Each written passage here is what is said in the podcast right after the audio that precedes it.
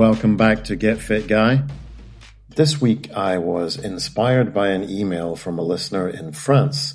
Well, I'm guessing France because he didn't actually say, but I do have exceptional Googling skills. I do always like to reminisce on something great about places that listeners email in from.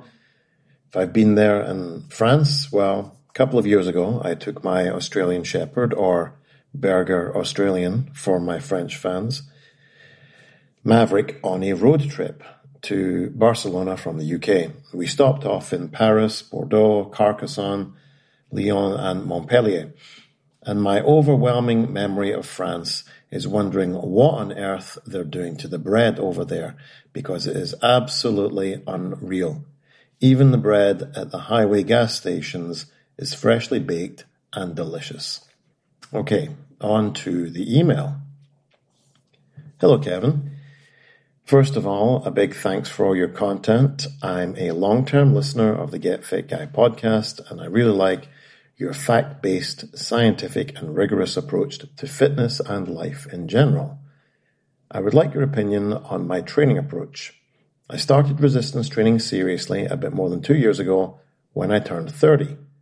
Indeed, my 30th birthday came with chronic back pain as a present, so I started to strengthen my core and back. Then I decided to extend my workouts to full body training because why not? Besides being more time consuming, I don't see any good reason not to do this. You are correct. I identified three goals for different timescales. Long term goal, which is to stay physically fit for as long as possible and enjoy my favorite activities across my lifespan. Mid term goal, get better at my favorite sports, skiing, ski touring in the winter, rock climbing, mountain biking in the summer. My short term goal is to put on 10 kilograms of muscle mass. So I chose to first put on some muscle mass, and here is why. So you can tell me where my reasoning fails, if it does. Of course, I wouldn't mind looking better, but that's just a bonus. My understanding is that hypertrophy training is a well balanced resistance training as it provides both muscle strength and endurance, both useful adaptations, I believe, for my sports. Yep, agree. In addition, I must say I'm quite thin. Three years ago, I was 64 kilos and I'm 180 centimeters tall. So I thought a bit more muscle can only improve my sports performance. Yep, also agree. And I decided to focus on hypertrophy workouts. And then once I reached 10 kilos of muscle growth, I would do more sport specific workouts, such as power, endurance focused, or strengthening specific movement patterns. Does this seem right to you? And is 10 kilograms of muscle gain a reasonable goal to you? Too much, too little? Now, I'll translate the figures for our empirical system users in a minute, but before then, Julian had a bonus question. Lucky me. In two and a half years, I managed to gain five kilograms of muscle. Seems kind of low, and I struggle to get past that as I don't see myself eating more or doing more intense, more frequent workouts. You just need to eat more delicious food, dude. You live in France, get on the bread. Now, it's already quite draining, and I don't want to reduce time doing my favorite sports. Should I just give up on that 10 kilogram goal and transition now to my sport specific training, or should I tweak my workouts for more gains? I have a very stable body, meaning it's quite complicated for me to change my body composition no matter what I eat or do. I can sit and play video games all day and eat lots of junk food without gaining any weight. Okie dokie, Julian, let's unpack that lot. First of all, thanks for being a listener to the show and for appreciating my approach to things. I do value feedback and emails, unless those emails are pseudoscientific, which case they can get in the bin. Now, I'm sorry to see, hear that you have had or had back pain but you definitely did the right thing by strengthening things. So gold star for you. I also love that you have short, middle, and long term goals. So let's look at those. I definitely agree that 60 kilograms or about 135 pounds for someone that's 5 foot 11 is rather on the slender side.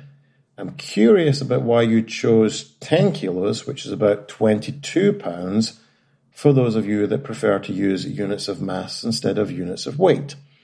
maybe it seemed like a reasonable amount of weight that you could gain. I think that you could gain a bit more. Now, to answer the question of whether or not I would gain muscle first and then deal with sport specific training, hmm, that's quite nuanced and probably more specific than I can answer without uh, more data. So I'll give you my two answers and you can see which one maybe fits more with your situation.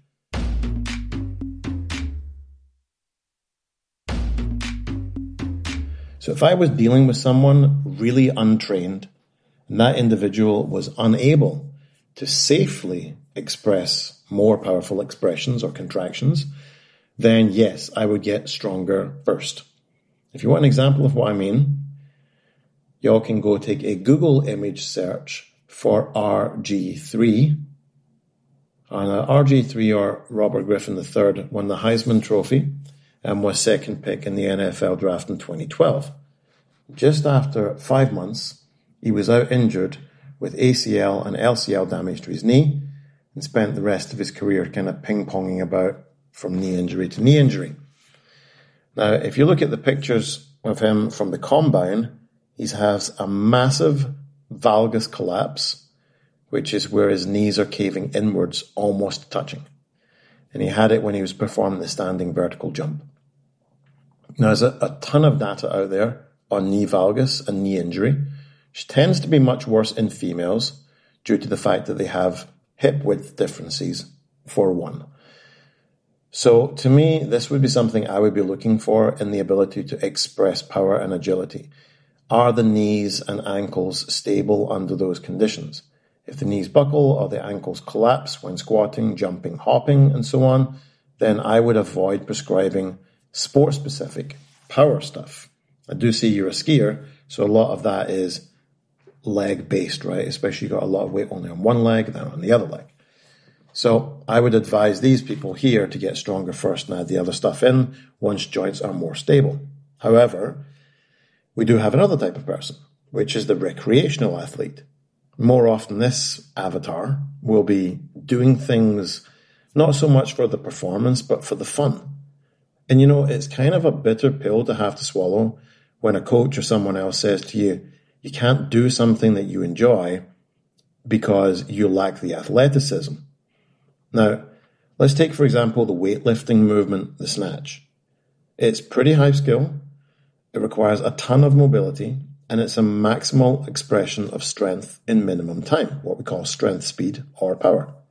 It's really popular in functional fitness gyms. Now, we know that power must come after strength on a hierarchy of contraction training because power is strength displayed quickly. But if it's really fun and it keeps you going to training, then is there really an issue with doing it anyway? Because let me tell you, I don't really think the snatch is dangerous for total novices, even in the absence of skill, because novices simply aren't strong enough to lift enough weight to injure themselves. So get strong first or get strong alongside your sport specific goals. Well, since you're sending this email to ask the question, looks like you do enjoy your sports. So don't rob yourself of that enjoyment. Concurrent training for the win. Now, your bonus question. If you're telling me that you can sit in a chair playing games and eating junk food and not gain weight, you didn't sit in the chair long enough. You can't violate Newton's laws, although biology would not be a totally accurate representation of the first law of thermodynamics. We've got energy in versus energy out, since humans are not a closed system and lose heat. But all joking aside, Yes, you're what's known in fitness parlance as a hard gainer. Hard gainers, uh, it's more about taking an individualized approach because it's not so much that it's hard for you to gain muscle, it is hard for you to gain muscle at the same rate as most people whilst doing the same things most people do. We already know that you can gain muscle since you gained five kilograms of the hard stuff already. But what we can also say is that the latest training protocols from Muscle Monthly probably aren't going to cut it. I'd say that you need to look into nutrient timing here. That could be super useful for you rather than purely thinking about calories consumed. This, by the way, is still important because you will need to be in a surplus to gain muscle, and that surplus should be high enough in protein to facilitate muscle building and recovery. But timing is important, and believe it or not, you're not sitting there all day building muscle. It comes and goes in waves, and these waves are actually triggered by the intake of sufficient amino acids. More specifically, an amino acid called leucine. When you have enough leucine, or even better, an overload of it, you trigger what we call a muscle, protein synthesis event, which is where your body starts to make muscle from available amino acids from protein. So I'd start there. Get some whey that has a high leucine count when compared to the others that are available in your location, or some essential amino acids that you can just drink and then start to create a leucine overload event every three to four hours. Studies out of the University of Illinois show that 2.5 grams of leucine will trigger muscle synthesis.